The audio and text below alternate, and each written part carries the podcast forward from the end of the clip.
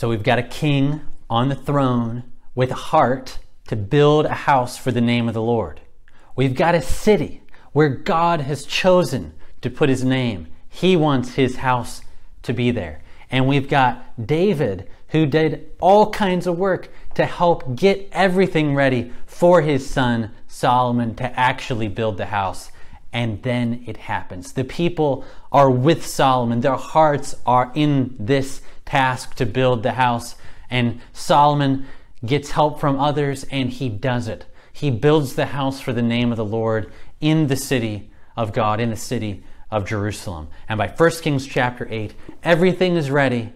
And now it's time to dedicate the temple to the Lord. And they're going to bring in one special piece of furniture, the ark of the Lord, into the house of God. They're offering sacrifices. The people are gathered, the priests are gathered, and the ark of the Lord is brought into the temple, into the Holy of Holies, where it will represent God's presence in the holiest place in the temple behind the curtain.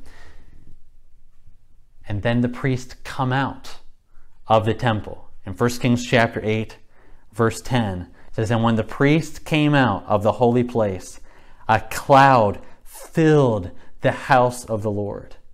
God is filling up his temple with his presence and his power and his beauty so that the priest could not stand to minister because of the cloud.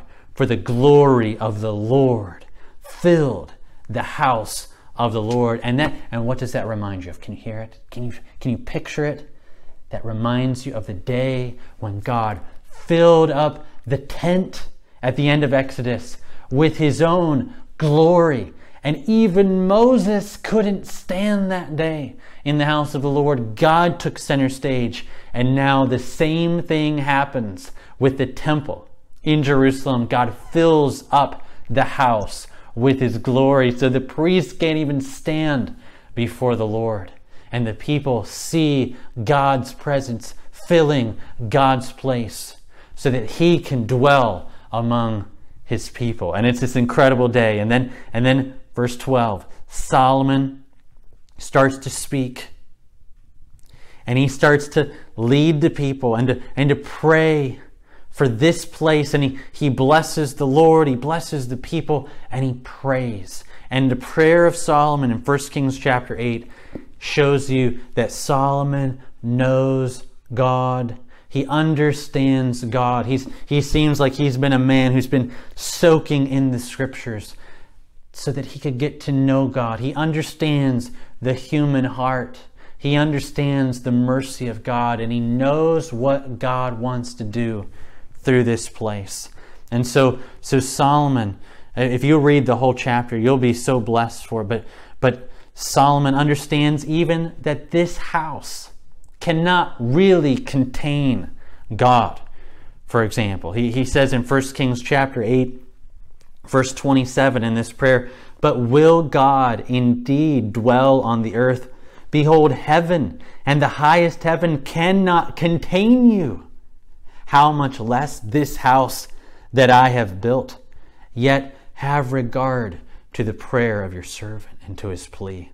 O Lord my God, listening to the cry and to the prayer that your servant prays before you this day, that your eyes may be open night and day toward this house, the place of which you said, My name shall be there, that you may listen to the prayer.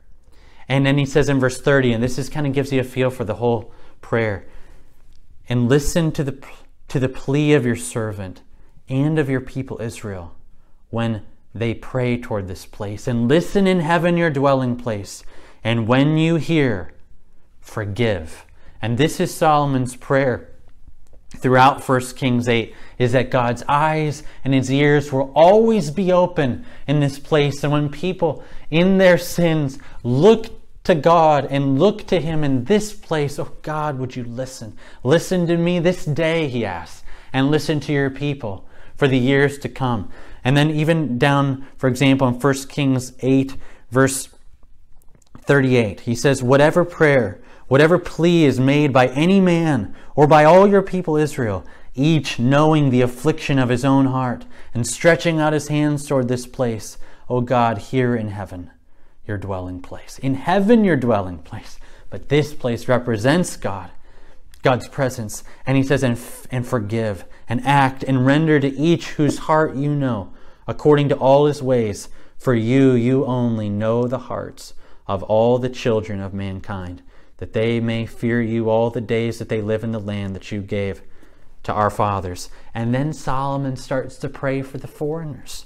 Verse 41 Likewise, when a foreigner who's not of your people, Israel, comes from a far country for your name's sake, because they'll hear of your great name and of your mighty hand and of your outstretched arm, and when they come and they pray to you, when the Gentiles come and, and pray, Oh Lord, open your ears to their cries. Verse 43 so that all the peoples of the earth may know your name and fear you, as do your people Israel, and that they may know that this house that I have built is called by your name.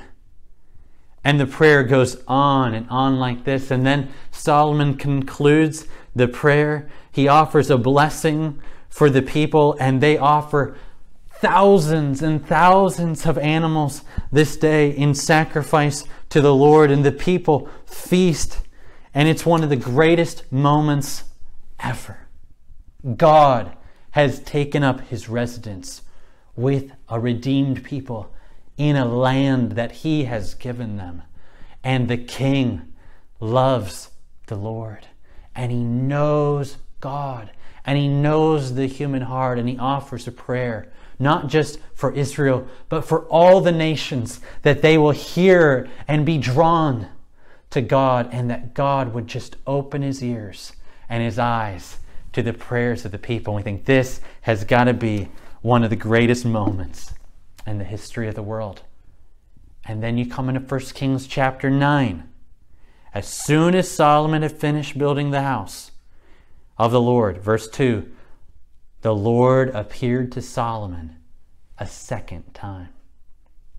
God graciously had appeared to him the first time, and now the Lord appears to him a second time and assures him, 1 Kings 9, verse 3, I have heard your prayer, which you've made. I have consecrated this house by putting my name there. My eyes and my heart will be there for all time and then 1 Kings chapter 9 verse 4, God says again, like he did back in 1 Kings 3, and as for you, Solomon, if you will walk before me, as David your father walked, if you'll keep my statutes and my rules, I will bless you. I will establish your royal throne forever. But verse 6, notice the warning. But if you turn aside from following me, and if you don't follow my statutes, and if you turn to worship other gods, then I will cut off Israel from the land.